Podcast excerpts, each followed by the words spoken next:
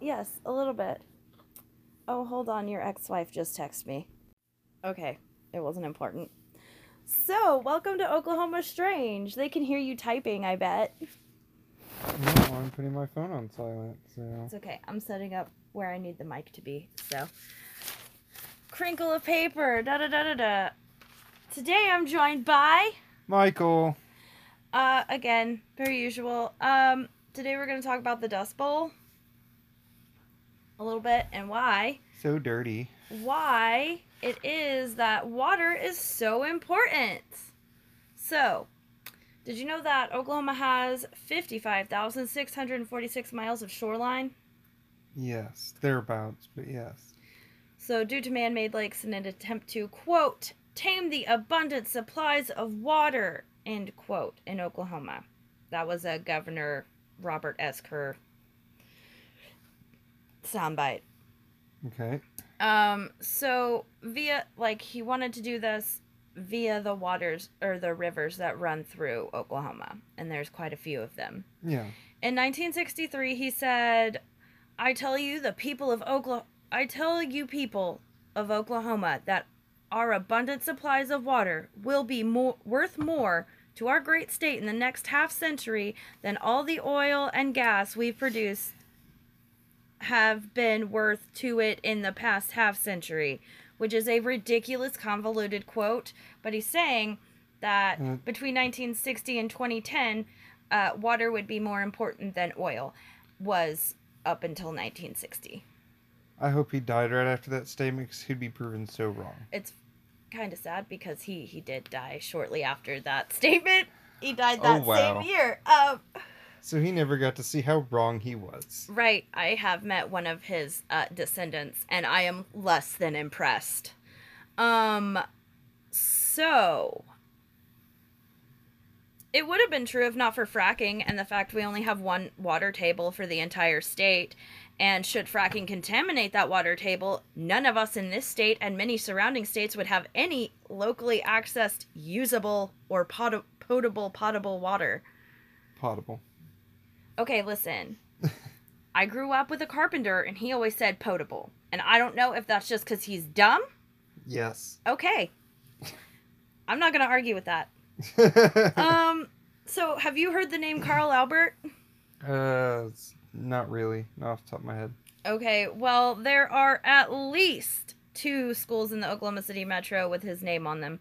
Um, I was a substitute teacher at one of them uh, for a very short time. You are so proud of that. Yes, he was a House Speaker, and he was an influential force behind the building of Oklahoma reservoirs, and why your grandfather had a job, great grandfather Great grandfather. had a job building lakes. Yes. So why do we have so many lakes here? There are several different reasons.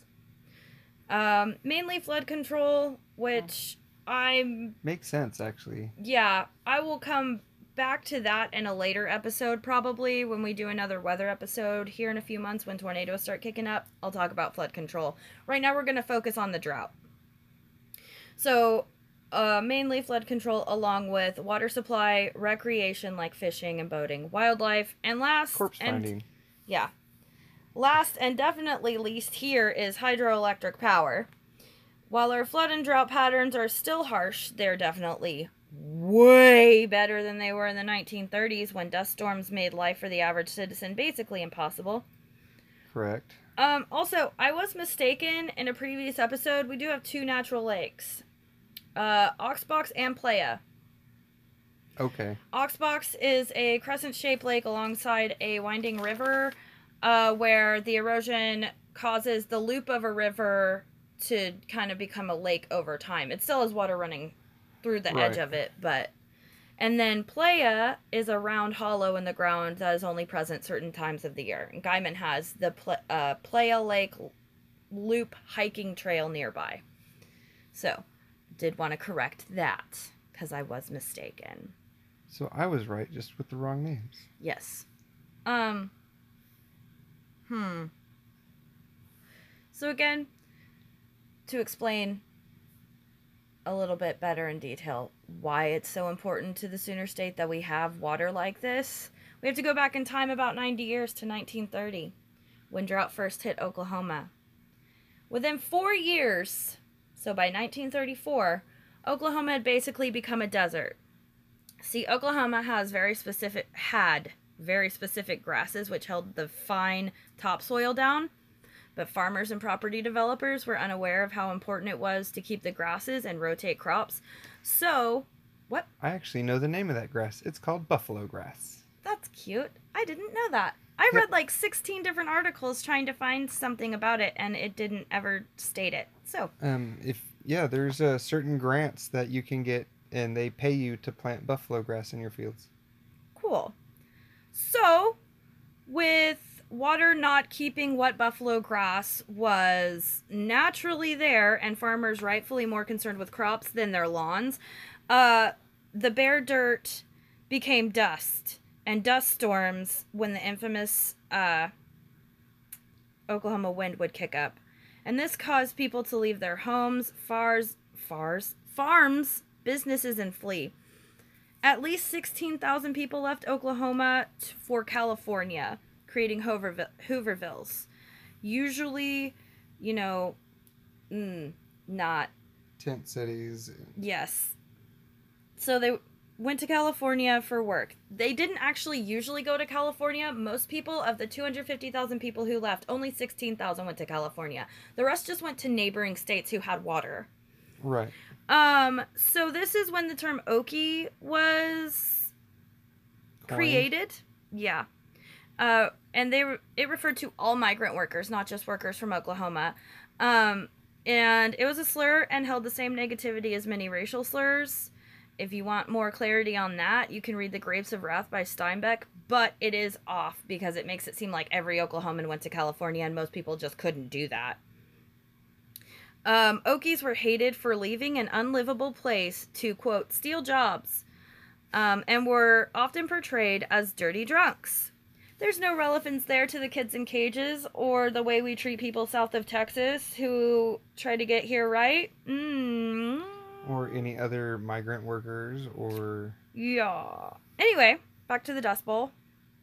Um, did you know one dust storm actually reached two miles wide and traveled 2,000 miles to the east coast? no, I did not. May 11th, 1934, a dust, stover, uh, dust storm hovered over D.C. and New York City during a. De- you just threw the cat. In he the just threw the cat into the trash can. He's okay. He's purring. He's fine. He liked it. He's a weird trash cat. Please don't come after me. Um. Okay, so in May 1934, um, a dust storm covered the Capitol building in Washington D.C. during a debate over soil conserva- a soil conservation bill.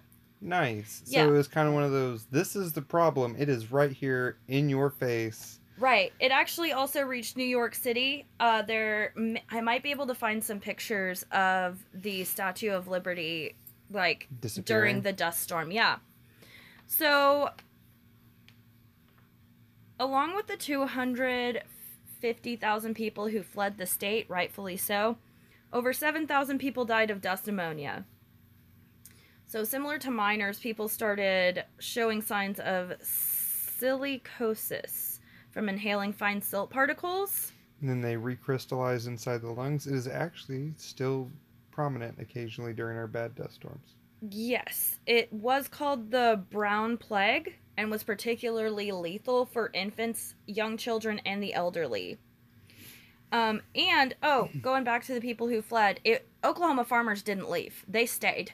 It was the other people who had other businesses and stuff like that, or first-year farmers. It wasn't the family farmers who'd been doing it for generations. They tried to stick it out if they could, unless the bank was taking their land. That was basically the only time they would leave.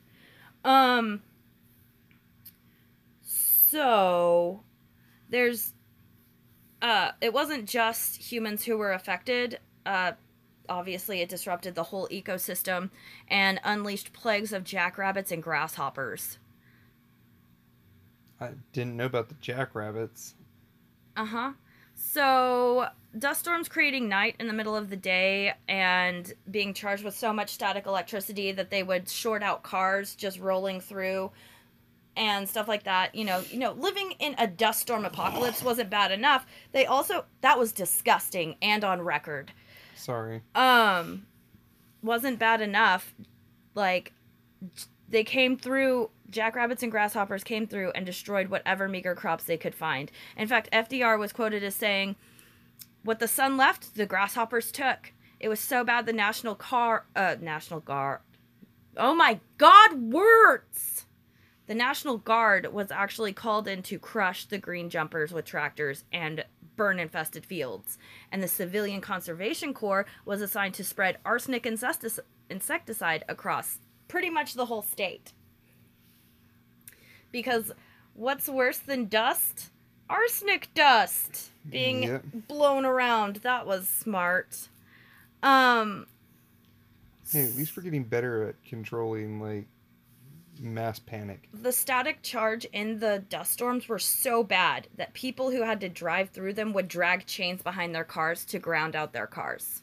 Wow. I thought that was pretty freaking crazy. Personally. Um Hold on. Sorry. I've been jumping around in my notes, so I'm not sure where I'm at. Okay arsenic insecticide. That's fun. So that was 1934. Things did not improve. Obviously, there was nothing that they were doing that was actually fixing the problem. So by 1938, five inches of topsoil over 10 million acres had been blown away, with another two and a half inches lost across another 13 and a half million acres. So that's why water and proper farming techniques are so fucking important here. Yep.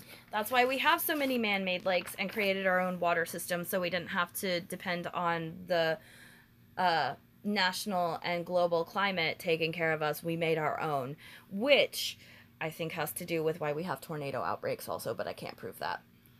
Um, and that's also why Oklahoma has federal laws mandating the crop rotations. It's not just federal laws; they threw their own on top of it just to enforce it even more. It's not just state laws, you mean? You well, there's federal there's... laws with along with it, but they're light punishment. Whereas state laws, you can look okay. up to like 20, 30 years for failing to crop rotate. I'm not sure if I misheard, misunderstood, or if it was stated wrong. It doesn't matter. You fixed it. It's totally fine. So uh, there's actually signs outside of di- diners in California that would say Okies and dogs not allowed inside. And that's because wow. of the Hoovervilles that they were building in the tent cities. Like the they would just pack up everything like Beverly Hillbilly style in their car with grandma on top and drive to California. And Steinbeck's Hi, squirrel. My cats are interrupting today. Sorry. Um, Steinbeck even mentions how they had a California border checkpoint that they had to go through, and they in the book they go through with their dead grandma, and like they just are like she's really sick, and the guy just lifts up the sheet and is like, "Oh God, you better get her somewhere," but she was already dead. So, spoiler alert if you haven't read it and plan to, that happens. But and it's like really sad in the book. It's kind of funny to talk about. But yeah, so that's fun. Um, that is um, fun. They were checking people at the border to make sure that they weren't, you know, trying to smuggle more people in and like you weren't allowed to bring certain fruits or vegetables in. Again, that's according to a novel, not right headlines or news reports. Um, also, fun fact: the du- the term Dust Bowl was originally a throwaway line in an article by Robert Geiger. And um, it's stuck. Yeah, because he also used the term Dust Belt, but Dust Bowl gained so much popularity within like three weeks of the original publishing of the term that that's what it became known as to this day, edging up on a hundred years later. Yep. So that's super fun. Um, it took me like three hours to write all of this and like maybe 15 minutes to say it and that's very frustrating for me it is it is but we're gonna take a break and we're gonna come back with a little bit more information so enjoy my ad oh gosh i have to unlock my phone for this and we're back from the ads I hope you enjoyed me talking about Anchor. Yay, anchor. They keep ships from moving. But now we're going to talk about some lore that I found. And we're going to start with one of my favorite Okies, Woody Guthrie. He was living in Pampa, Texas when the Dust Bowl hit. Um, he was an, o- an Okemah, Oklahoma native, as many people know. And his hometown was mostly spared from dust storms. But Pampa, where he was, was not. Um, he actually released an album called Dust Bowl Ballads, which were about his experiences in the Texas Panhandle during the 1930s. Hmm. His songs like Tom Joad and Do Re Mi are about Dust Bowl migrants and mostly about sharecroppers and tenant farmers forced off the land by the Great Depression, extremely low cotton prices, and the mechanization of farm equipment. In true Guthrie fashion, his socialist side shone through by bringing the spotlight to poor workers who needed assistance but were instead made homeless by the New Deal. Huh. Learned something new today.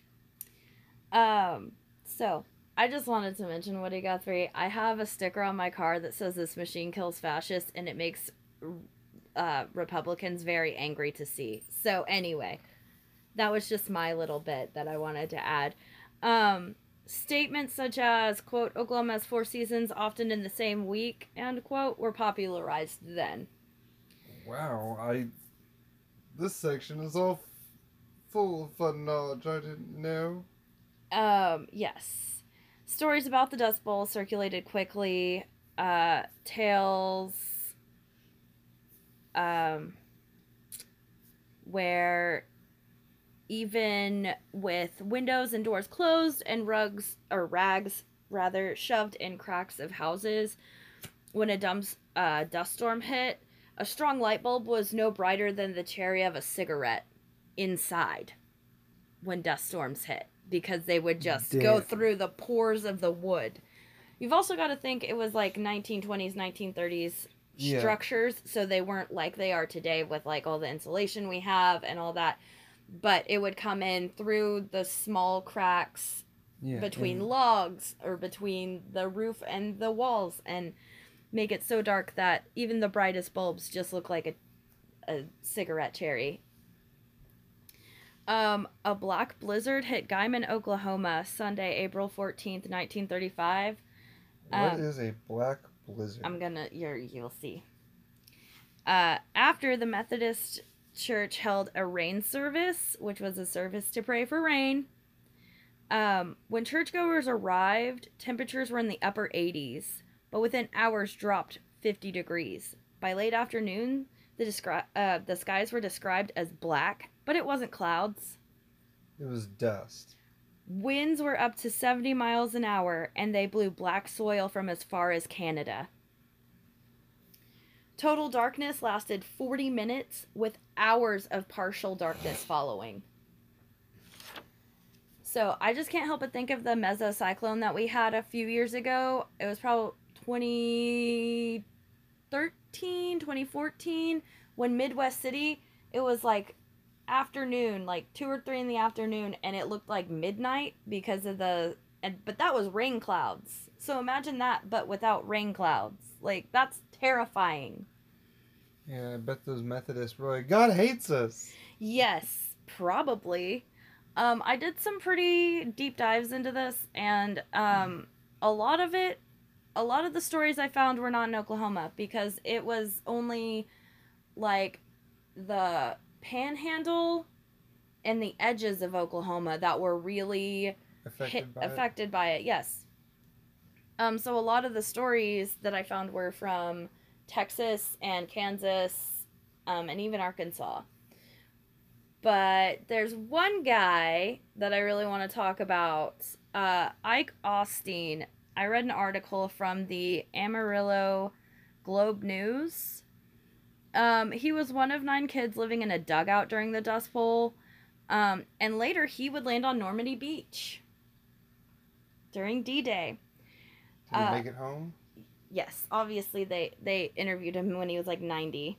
And Okay. actually in the article one of the first statements is I arrived at his house at 90 year old Ike Osteen's house, and he was not outside on a rocker. He was up on his roof doing work.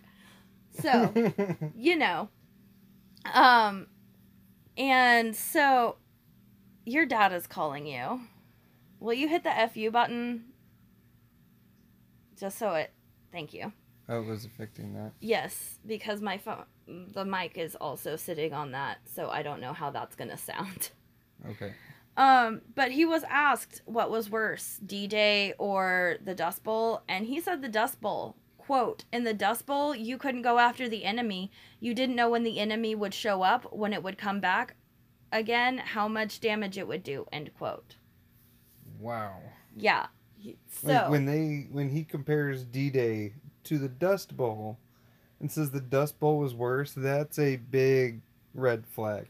it's pretty scary. So, stories of sheriffs rounding up roadkill and leaving it in town centers for hungry families to sort through, and couples gnawing on brine thistle, which was literally canned tumbleweeds. Ew. So they could save what little nourishment they could find for their children. And like stories of a young woman discovering an abandoned baby on a church doorstep in the dead of winter circulate to this day. So that's super fun. But I think that most people can agree that the heroes of the Dust Bowl were the ordinary families who lived in conditions that required like courage and perseverance against tremendous odds and ultimately it was their family bond and tenacity that led to survival and they're the reason why we still have people like living in those areas Yeah. if they hadn't stayed it wouldn't have been worth fixing Like the panhandle. Just in general. pick one texas or oklahoma they're basically the same the panhandles should just be merged into one state called unlivable place Place where you die. Like, if you want to study weather, you should go there. You get like the most extreme of every type at any time of year in like Guymon, Oklahoma. There's a reason why I avoid that place. And it's not just the weather, it's also the meth. There's a real meth up there. It's kind of methy. it's kind of methy. One of the cats just made a noise and I thought it was a kid, but we don't have a kid here right now. My brain's doing weird things. I know. I woke up last night thinking like I heard Nova talking. It was probably just Moose like purring in your ear or something, Probably. or Love Bowl or Squirrel meowing because Moose ate all the food. And they couldn't go two more hours. They couldn't let you sleep. They're gonna die. So, anyway, that was a fun, uplifting bit about uh, the Dust Bowl. do you do you have anything fun to add? Not topic. No, not really. Okay, I do want to add that just because the center, like the main part of Oklahoma, wasn't affected by the Dust Bowl doesn't mean that the lakes here don't help cut down on that ish happening again. Because we created a whole man made water system where, you know, water gets evaporated and goes up and becomes clouds and comes down as rain. That's a water system. We made one to help cut down on that. We created a microclimate. Uh, actually, that's not microclimate. Microclimate is like a mile. Okay. because when I lived in Alaska, I learned about that because I lived on an island and there were microclimates where one mile would be rainy and then you'd hit a sunburst for three miles and then it'd go back to like just cloudy. Like it was wild. Hmm. Yep. So, do you have a fun fact about Oklahoma? Um, that when Mount St. Helens blew its top, it was uh, ashy in here, and they even had some small pebbles. Yes. Uh, my dad's dad, Kenneth, my papa, actually uh, told me about that several different times. And it was Yeah. crazy looking at black and white pictures of my grandparents' house Mhm. and being like, "So where's the ash?" And they're like, Damn it, Charles! God damn it, Charles! And cats! Shout out to uh, Mike's dad, Charles. And flaming cat buttholes that love to be in faces. Yes, that's Moose's favorite thing. He likes to try to show his butthole on Nova Zoom classes too, and that's pretty hilarious. He's like, I have no shame. Why would he? Um, fun fact of the day Oklahoma is bordered by six states Kansas, Missouri, Arkansas, New Mexico, and Colorado. All of which, Texas. and well, duh, all of which were um impacted by the Dust Bowl. Ta da! Happy noises. Anyway. Anyway, thanks for listening and stick around for plugs and shout outs. Shout outs to Charles Barwick of Goddamn It Charles fame. Executive producer Andrew Wilmers, executive producer Stephanie Cordray, producers Cassidy Queerface of Uncanny Dispatch podcast. Big love to you and Chase babies. You're doing great. I really love listening. Uh, producers Katie Sanders, Amber Walters, Glenn Sanders, Ke- Kelly Taylor, Eli Cook, Holly Yarbrough, Thomas Gins, Dan North, and Tony Nix. Without your help and shares and all of that, uh, this would be impossible. So thank you very, very much. You can follow us on Instagram and Facebook at Oklahoma Strange Pod or podcast. One of them it's pod, the other one it's podcast, and I'm too lazy to look it up. So judge me if you want or stop listening. I mean, that is totally up to you, baby. Follow Mike on TikTok for occasional lives involving Oklahoma Strange at Michael Barwick 3. You can also follow me at Slam Dance Noodle just for funsies. Send strange, uh, send strange Oklahoma stories to strangeoklahoma at gmail.com and we will start reading those at the end of episodes. Become a producer. Uh, you can donate as little as $1 to cash tag Oklahoma Strangers on Cash App. Um, or you could become an executive producer by subscribing on the Anchor app for about $5 a month. Thank you very, very much. Um, I have a challenge for everybody. Pass this podcast off to one person, at least one person. God, you're so quiet. Anyway, stay strange.